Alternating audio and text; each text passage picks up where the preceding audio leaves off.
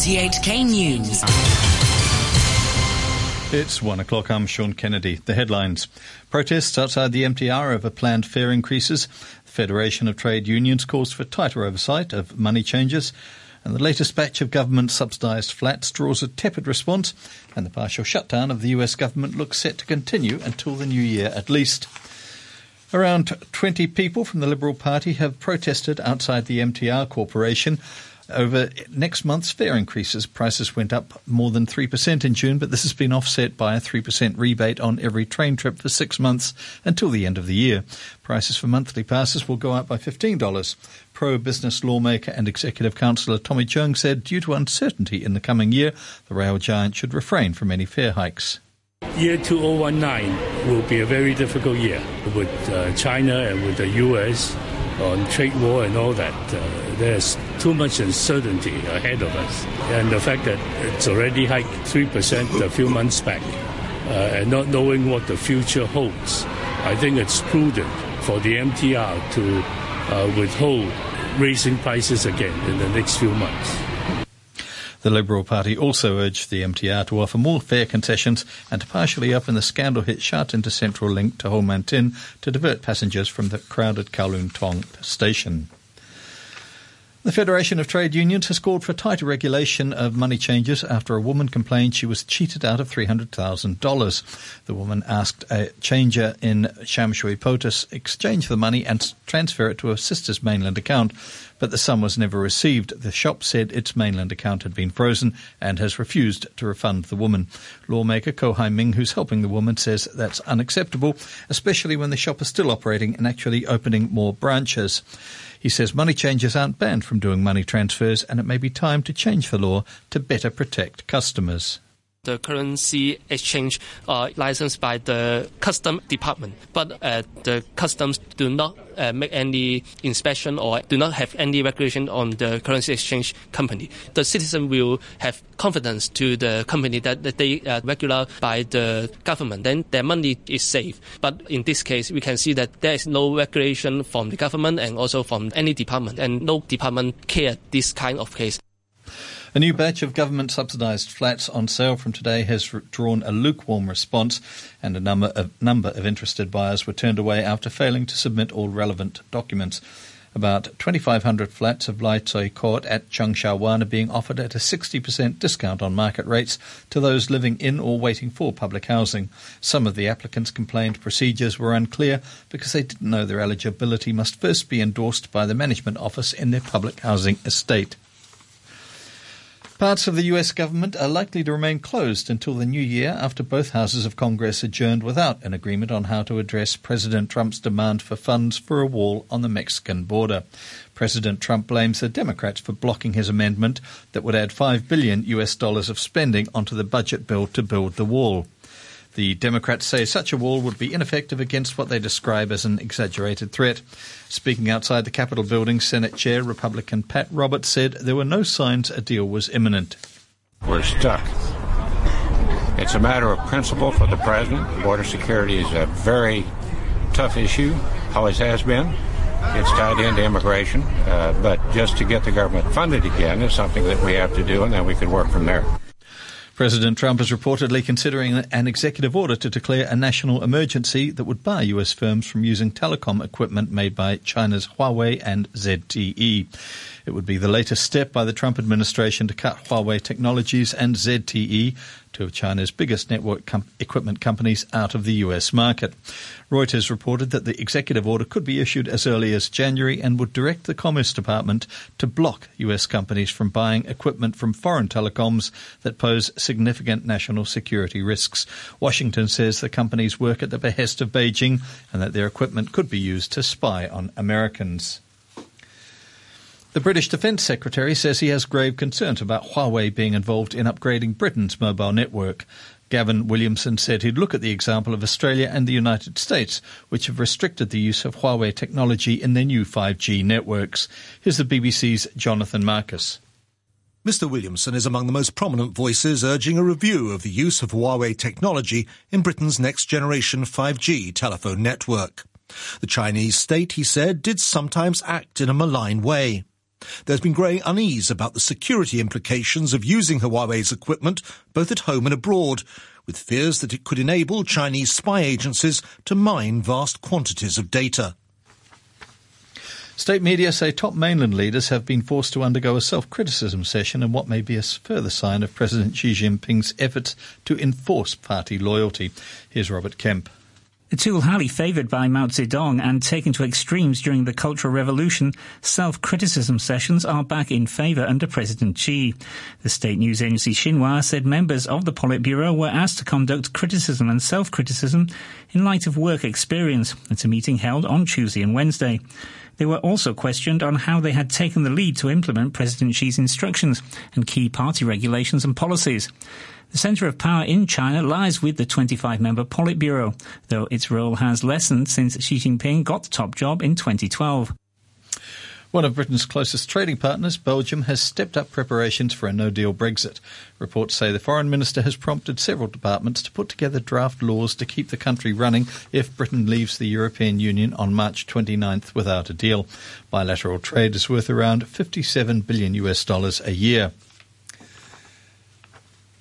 A new study says extreme weather conditions linked to climate change caused more than 60 billion US dollars worth of damage in the last year. In a report, the British-based charity Christian Aid identifies some of the worst weather-related disasters of 2018, including hurricanes Florence and Michael, the wildfires in California, droughts in Europe and Australia, and flooding in Japan, China and India. It says all these events were in some way linked to global warming caused by human activity. Austrian police say five monks were attacked in a church in what appears to have been a robbery in a suburb of Vienna. A large scale manhunt is underway. Here's the BBC's Bethany Bell. The assailants entered the Catholic Church of Maria Immaculata brandishing a gun. They forced a monk to the ground, tied him up, and kicked and violently beat him with metal tools. He suffered serious head injuries. Four other monks who entered the church a little later were also set upon, beaten, and tied up with cables and rope. Police say they believe it may have been a robbery or possibly an act of revenge. India's railways are to grant concessionary fares to transgender senior citizens.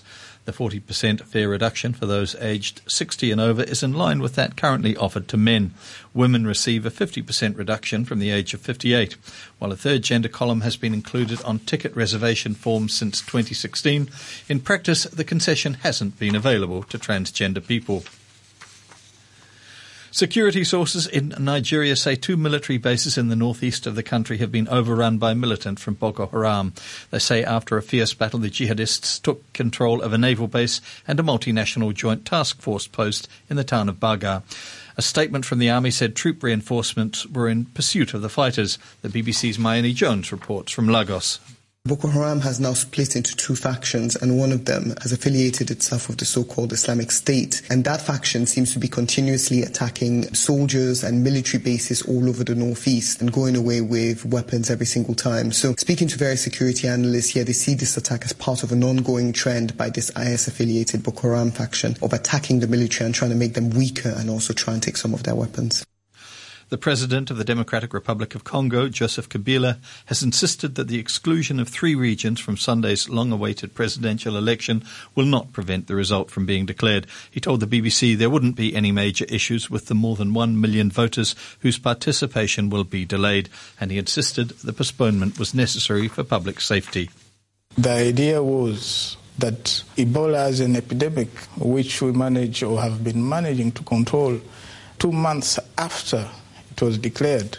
This time around, it has taken much longer than that. And right now, it's still spreading. So we have to contend with those two major issues. And of course, the choice is to save as many lives as possible. A court in Argentina has acquitted a high profile social activist who's been in jail for nearly three years, accused of ordering the murder of a political rival. Milagro Sala said she was the victim of political persecution by the government of Mauricio Macri. Here's the BBC's Leonardo Rocha. Milagro Sala said her acquittal was a ray of hope for all Argentine activists. She was arrested a month after President Macri took office and said the charges were politically motivated. Ms. Sala was the leader of the left-wing Tupac Amaru organization and a close ally of the former President Cristina Fernandez de Kirchner. The court ruled that Ms. Sala must stay in jail awaiting a verdict on charges of corruption. Her opponents say her group incited violence and siphoned off public funds. The United Arab Emirates has reopened its embassy in Syria. The move gives a diplomatic boost to President Bashar al Assad after more than seven years of civil war. Here's the BBC's Alan Johnson. The UAE's national flag was raised as its embassy reopened. It's nearly seven years since it last flew in Damascus. Then the Syrian civil war was just beginning. Many believed it would sweep away President Bashar al-Assad. The UAE and other Arab states turned their back on him, but he's survived. With the help of his Russian and Iranian allies, Mr. Assad has emerged from the war on top. Now the Emiratis have decided it's time to do diplomatic business in Damascus again. The United States' oldest man has died at the age of 112. Richard Overton served in the South Pacific and would later say he'd landed on more beaches under fire than he could remember. He was honoured on Veterans Day on, in 2013 by President Obama and for his birthday last year. The veteran always said he owed his long life to God's grace, cigars, and whiskey.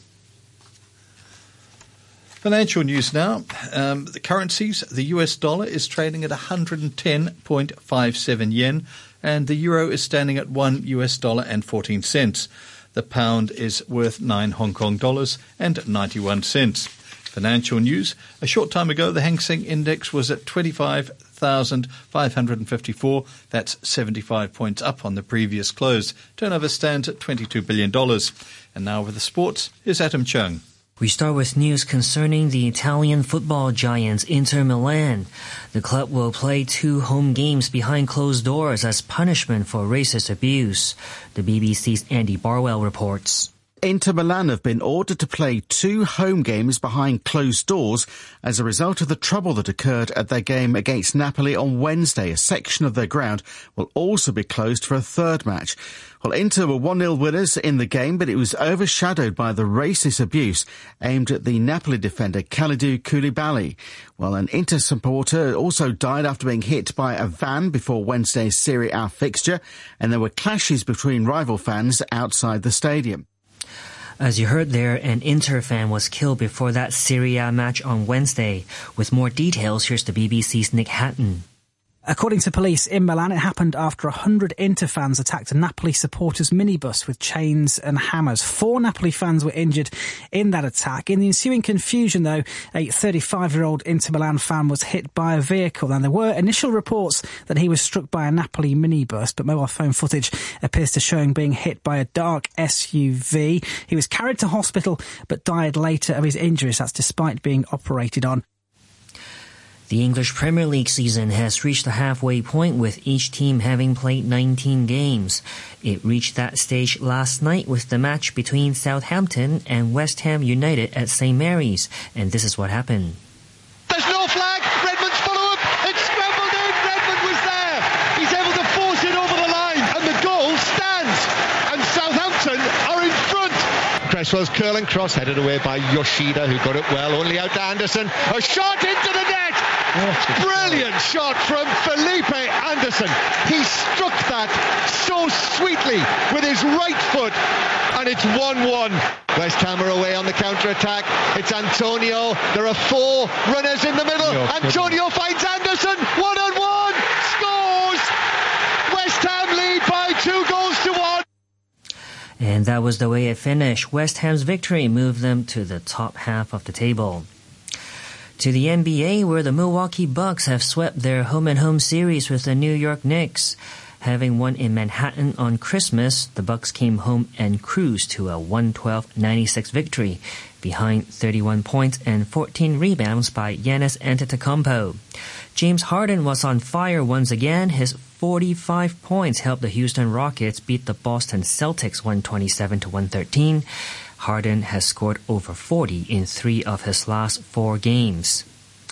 And the top two teams in the NHL's Western Conference went head to head when the Calgary Flames paid a visit to the Winnipeg Jets. Johnny Gaudreau was the star. His hat trick gave the visiting Flames a 4 1 win over their Canadian rivals. And that's your look at sports. And to end the news, the top stories once again protests outside the MTR over planned fare increases. The Federation of Trade Unions wants tighter oversight of money changes. And the latest batch of government subsidised flats gets a tepid response. The news from RTHK. Yeah, yeah.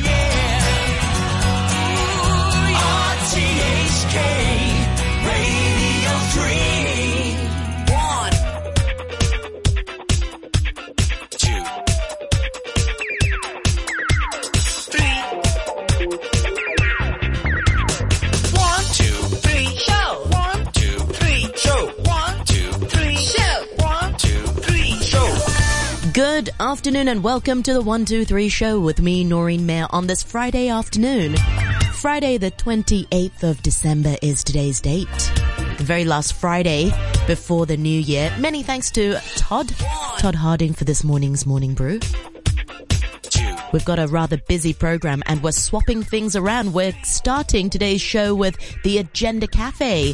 My wonderful co-host Karen Coe and myself will be chatting with Ivy Wong from the Department of Psychology from the University of Hong Kong and also IC Young who's studying for her master's degree at Oxford University. And the big topic we're talking about is gender stereotypes and color associations. You know, the typical sort of pink is for girls, blue is for boys, but is it really? So uh, Ivy and Icy will be uh, giving us some answers in about uh, 10 minutes, in about five minutes or so. And uh, after 2.30, um, our intern Charlotte Yu, she uncovers the world of love motels here in Hong Kong. Music was my first love. Inspired by music lovers. Uncle Ray Cordeiro with a superb balance of vocal and instrumental classics from the last six decades, including the obligatory